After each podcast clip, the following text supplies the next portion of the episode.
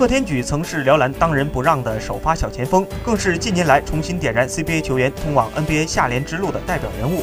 但意外的伤病却给他带来沉重的打击。如今的贺天举仍未恢复到最佳状态，新赛季或许还会暂时从轮转阵容打起。但作为曾经的 CBA 三分王，只要他站在那里，就是巨大的威胁。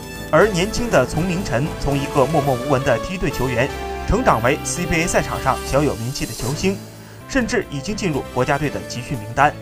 为了能在国家队有更出色的表现，他放弃了原本一个月的假期，开始特训。新赛季更加自信，也更加积极的丛明晨，必会给辽篮带来更充足的活力。